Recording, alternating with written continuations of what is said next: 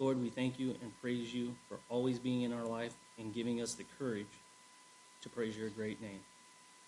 In your Son's name, amen.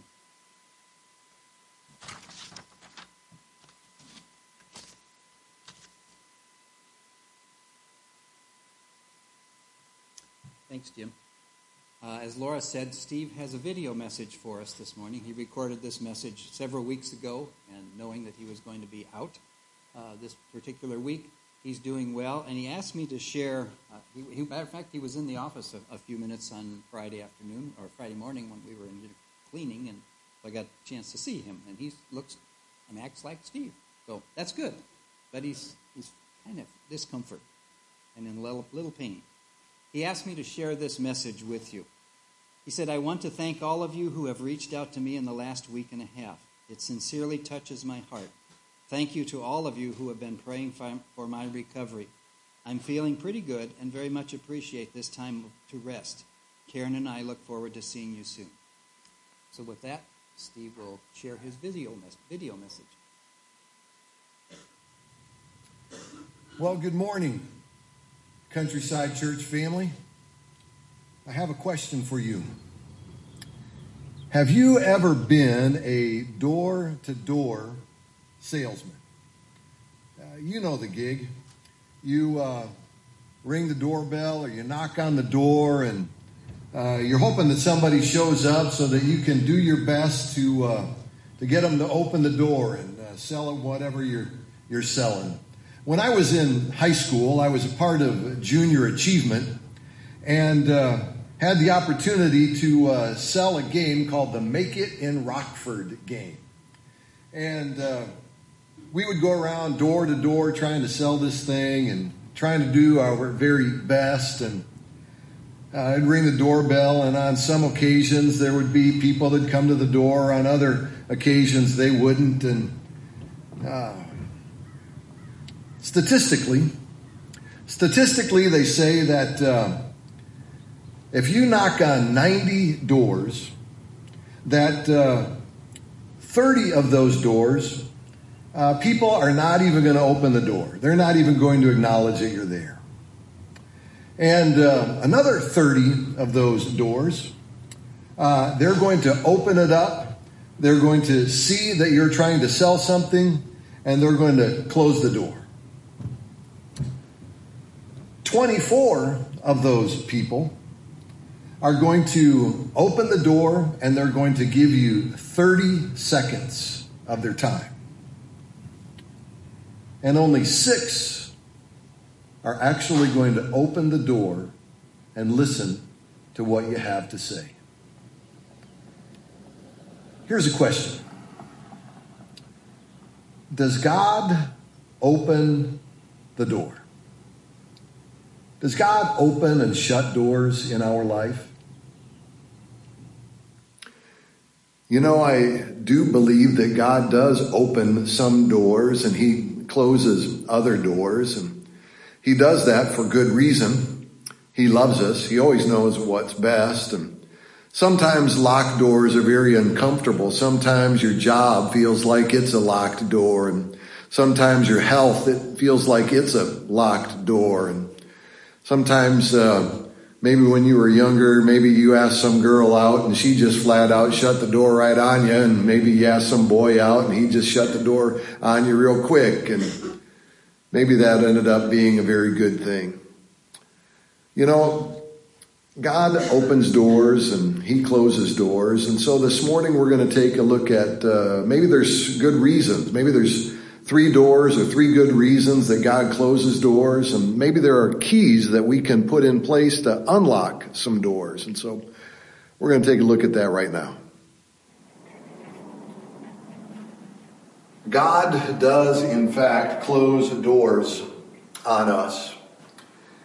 And it's usually for a very good reason.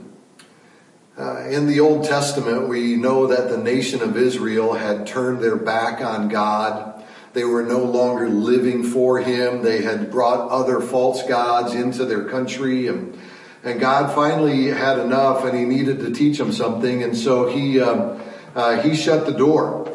In fact, we read about it in the book of uh, Second Chronicles, chapter 7, and it says, uh, When I shut up the heavens so that there is no rain, or command locusts to devour the land, or send a plague among my people. Why would God close off the rain, bring in the locusts, allow no crops to grow? Why was he completely shutting down their land? The reason was is that God needed to get their attention. God closes doors to get people's attention.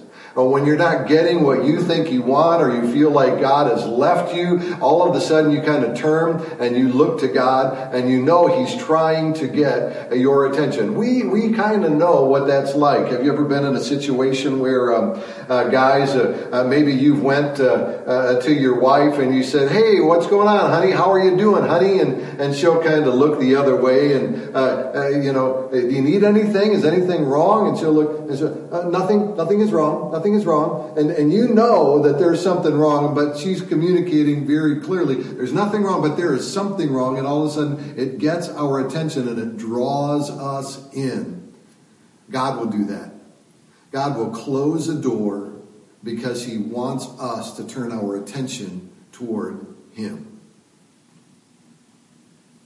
Well, as we read through the book of Acts, we see that the apostles traveled all around preaching the good news of the gospel of Jesus Christ. They traveled in what we now know as Italy and up into where Turkey is and all along the Mediterranean Sea and Jordan and the area of the Dead Sea and uh, place after place after place, the apostles would travel and tell people about Jesus. Their motives were on track with God, and you would think that whatever they wanted to do would always be moving forward to advance the gospel of Jesus Christ. Well, why would God close any doors for them? But interestingly enough, in the book of Acts, chapter 16, we read that Paul and his companions traveled throughout the regions of Phrygia and of Galatia, eh, having been kept, having been kept, they weren't allowed to go by the Holy Spirit uh, from preaching the word in the province of Asia. And so, why would God close the door to uh, and keep them from going and preaching somewhere? Well, maybe it's exactly that simple. Uh, maybe God needed to give them a new direction. Have you ever had times in your life when God would close a door to give you new direction? Uh, maybe you want to change jobs, or maybe you want to go live in another uh, location. And all of a sudden you realize that God is opening some doors and He's closing some other doors in order to give you a better, a new direction. In fact, in the book of Revelation, chapter 1, verse 18, God makes it pretty clear who He is. He says, I am the living one. I was dead, and behold, I am alive forever and ever, and I hold the keys. God's making it really, really clear. If I want to give you a new direction, I'll give you a new direction. Maybe God is communicating no to us very, very clearly because what he has in store for us later is a better yes. And God wants us to pay attention about the direction that we are headed.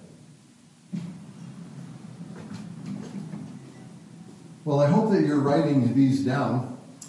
Uh, God can close uh, doors for a lot of different reasons, and one of them is to get our attention. Another one is to give us a new or change our direction. And uh, this last door I want to talk about is that maybe God is trying to build our character, just build our character. Uh, Jesus was t- teaching and he was uh, telling a story about what the kingdom of heaven uh, is sort of like. And in the book of Luke, chapter 18, he tells this story. He said, he said a certain, in a certain town, there was a judge who neither feared God nor cared about men. So he wasn't a good judge. He, he didn't care about God or men. And, and so he's talking about the kingdom of heaven. And so the point that he's going to be making is that God does care about men. He loves us. And so he's a better judge than this guy. And uh, there was a widow in the town who kept coming to him with the plea. What was the plea? Grant me justice against my adversary. This judge says, uh, for some time he refused. Now, why would God close that door? Why wouldn't he? Why would he not hear the plea? Well, the story goes on and it says this. It says, "But finally, he said to himself, even though I don't fear God or care about men, this bad judge did, but we're talking about the good judge, God. Yet because this widow keeps bothering me, I will see that she gets justice so that she won't eventually wear me out with her coming. What's that story about? Why would God close that door and not let her uh, come? Well, she needed to keep coming back and keep coming back and keep uh, coming back. Oh, that was building her character. She was becoming more determined in the Lord as she went. Her patience was being tested and her patience was expanding and she was learning. Sometimes God just wants to build our character and so he closes a door. And we might have to fight a little bit to get through it and keep going back to God and keep going back to God and keep going back to God. Something that's interesting in the Old Testament, we know that God went to Abraham, Father Abraham, the father of the entire nation of Israel, right? And God goes to him and he says, I am going to give you a son. And you would think that, wow, he's going to have a son. It's going to happen today or next week or, or in just nine months. But Abraham's son did not arrive for 25 years after the promise was made. Maybe there were some things about Abraham and his character that needed to be developed and grown. And so God kept that door closed for 25 years. But God loves us, and sometimes he closes doors. And so we see that, uh, in fact, God will close doors. And uh, maybe he does that to get our attention. Maybe he does that to give us a new direction. Maybe he does that to build our character. But we've already read that uh, God is the one that holds the keys. And uh, he can unlock those doors as well. Is there anything that God wants us to do? Does the Bible teach us that there are ways that uh, when we are obedient to God, uh, we can get those keys and uh, unlock some of those doors or have God unlock those doors? And I think that there is. So we've probably all experienced times in our life when uh, God's trying to get our attention and things don't seem to be going forward like we might want them to.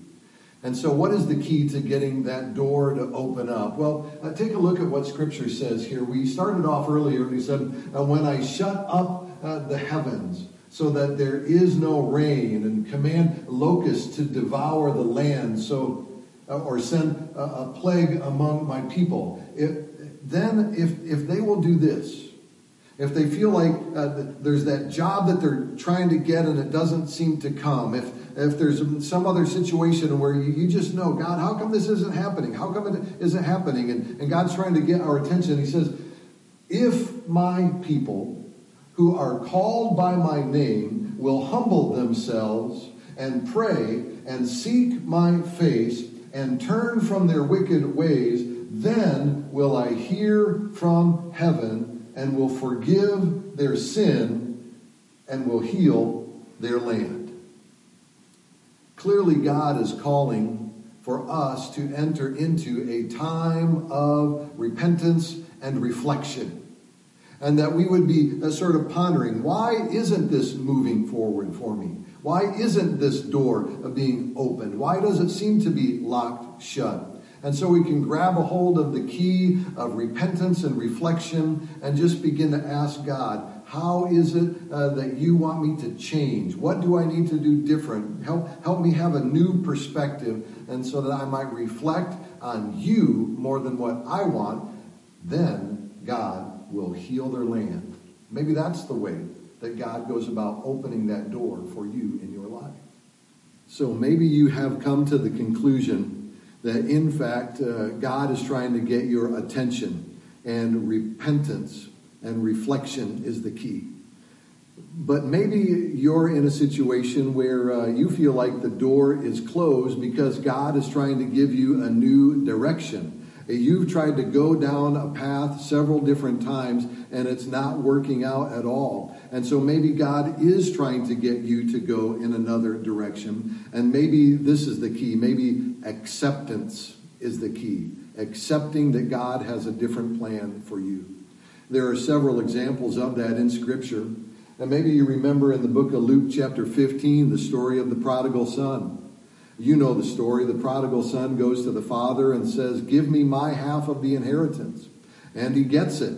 And then what does he do? He takes off and he says, I know what I'm going to do with my money. I'm going to do whatever I want with it. I'm going to live however I want with it. I'm going to go and indulge my wildest fantasies. I'm going to go where I want to go and do what I want to do. But eventually, where does he end up? He ends up eating and sleeping and living with the pigs, and he comes to the conclusion there's got to be a better plan for my life. And so he goes back to the Father and he seeks forgiveness. And he says, uh, Help me to accept the situation that I'm in because I am desperately willing to do uh, whatever you want me to do and be where you want me to be and go where you want me to go because my plan isn't working out so well. He just had to accept the fact that the plan that he had wasn't a very good plan. The same exact thing happened to the Apostle Paul. We read about it earlier. They were trying to get into uh, Asia Minor and they couldn't go. Well, we know that Paul gave his heart to the Lord and lived for the Lord.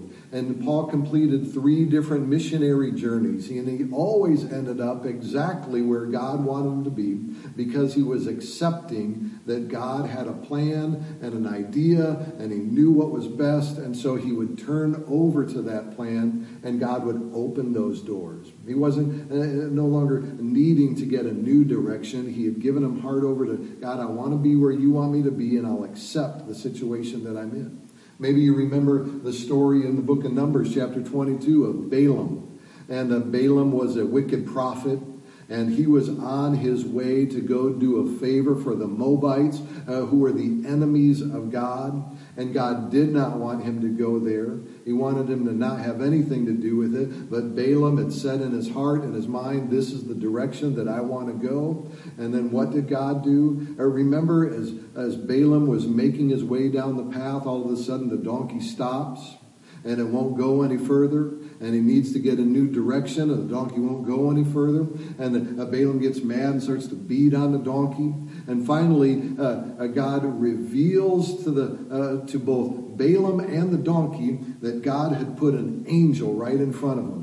And finally, uh, the donkey turns around and looks at uh, Balaam and rebukes Balaam for, uh, for uh, Balaam beating on him. And all of a sudden, God uses this donkey to communicate to Balaam, You're going in the wrong direction. You're not going where I want you to go. He just had to simply accept, okay, God, your way is better than my way. Sometimes in life, God closes doors because he knows what is best for us and he wants us to accept that he has a new direction for us and then embrace the idea maybe my way's not right maybe i need to rethink this and be where god wants me to be and finally what if that door that is being locked up uh, is the door to build our character usually we don't like that one uh, we like to look around the room or maybe look around the culture and say, well, their character needs to be improved, or at least my character is not like their character. We often don't like to look in the mirror and say, maybe God's trying to change my character. But you remember in the story that we read about the widow that kept going back to the judge and kept going back uh, to the judge. The key is Luke 18:3, who kept coming to him with the plea. Kept coming, kept coming, kept coming. Maybe the key to getting that door unlocked is faithful consistency. Faithful consistency. I'm just going to keep going back to the Lord faithfully. I'm going to surrender myself to the Lord faithfully so that He can work on the character of my life.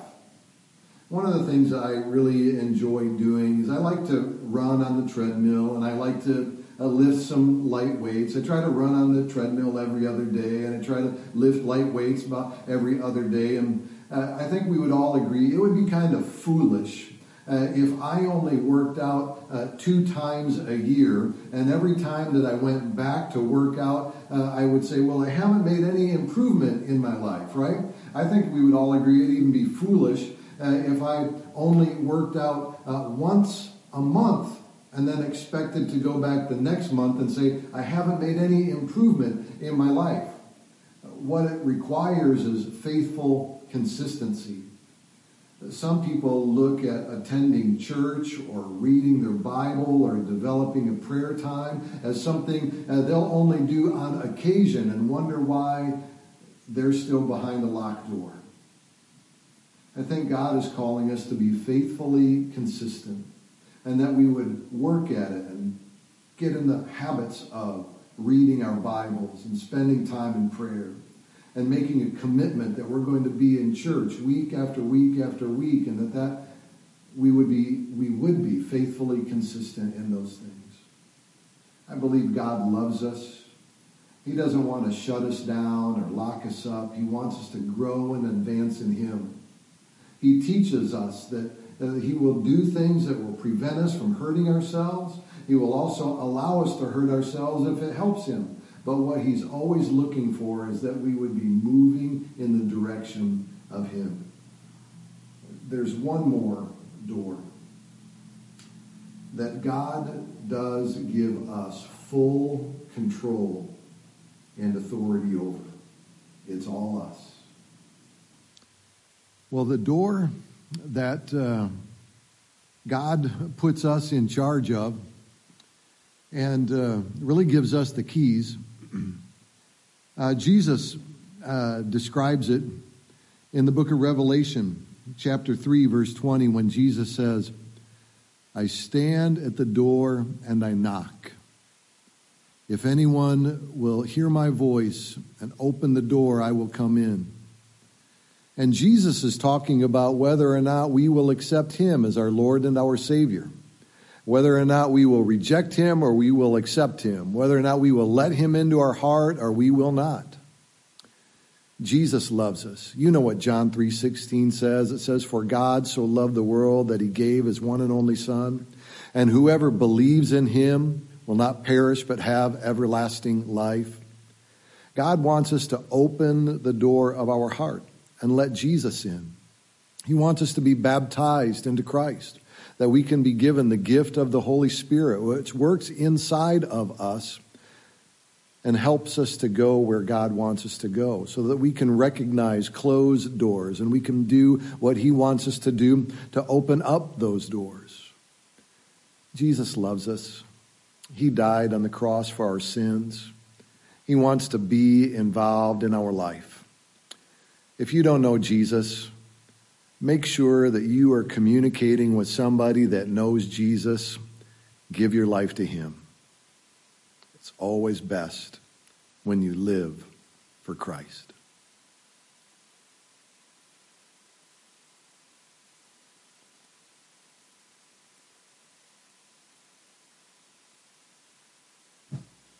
I'm not sure how much Steve knew that Jim would be talking about the prodigal son in his communion meditation.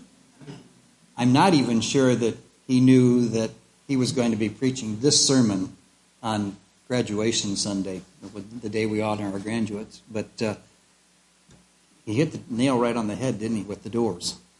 Jacob and Jaden, high school doors are closed for you, right? You're not going back to Erie High School as a student anymore. You got something else in mind, and God has a plan for you too. Um, Sarah, Sarah, where are you? Here she comes, one baby in hand. Sarah's, Sarah's the uh, chairman of the, the uh, Christian Ed department, and she has a little presentation she would like to make. All right. Yeah. All right. Well, um, yeah, Steve pretty much nailed it on the head there, like Wayne said. Uh, it's hard to believe I was I graduated over 10 years ago already. And you hit some uh, hit some doors, you apply for a lot of jobs, and he gives you twins to build your character. so it's uh, it's all very true. So uh, on behalf of the congregation, we would like you guys to come up front to present a gift and also to hear about your exciting plans for now that you're in the real world. so, come on up. Just what I'm doing now. Yeah, what are you planning so, on doing? Um, I'm working full time right now. Then this fall, I go to Blackhawk to get my EMT license. Um, then hopefully by when I'm 20, I can start applying for full time firefighter jobs. So, yeah.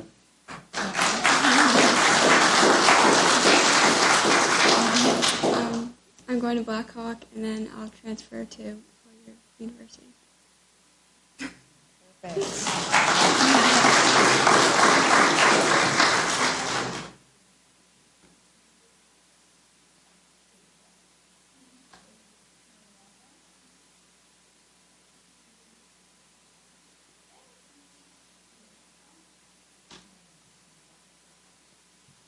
Right. The best unsolicited advice you'll get is to read your Bible. And I'm sure everyone else will have advice for you too, 'cause that's what you get on graduation Sunday. um, we just want to w- welcome everybody down to the gym. We have graduation cake, and if you want to talk to them, and um, yeah, just come and uh, have some fellowship together. So please come on down.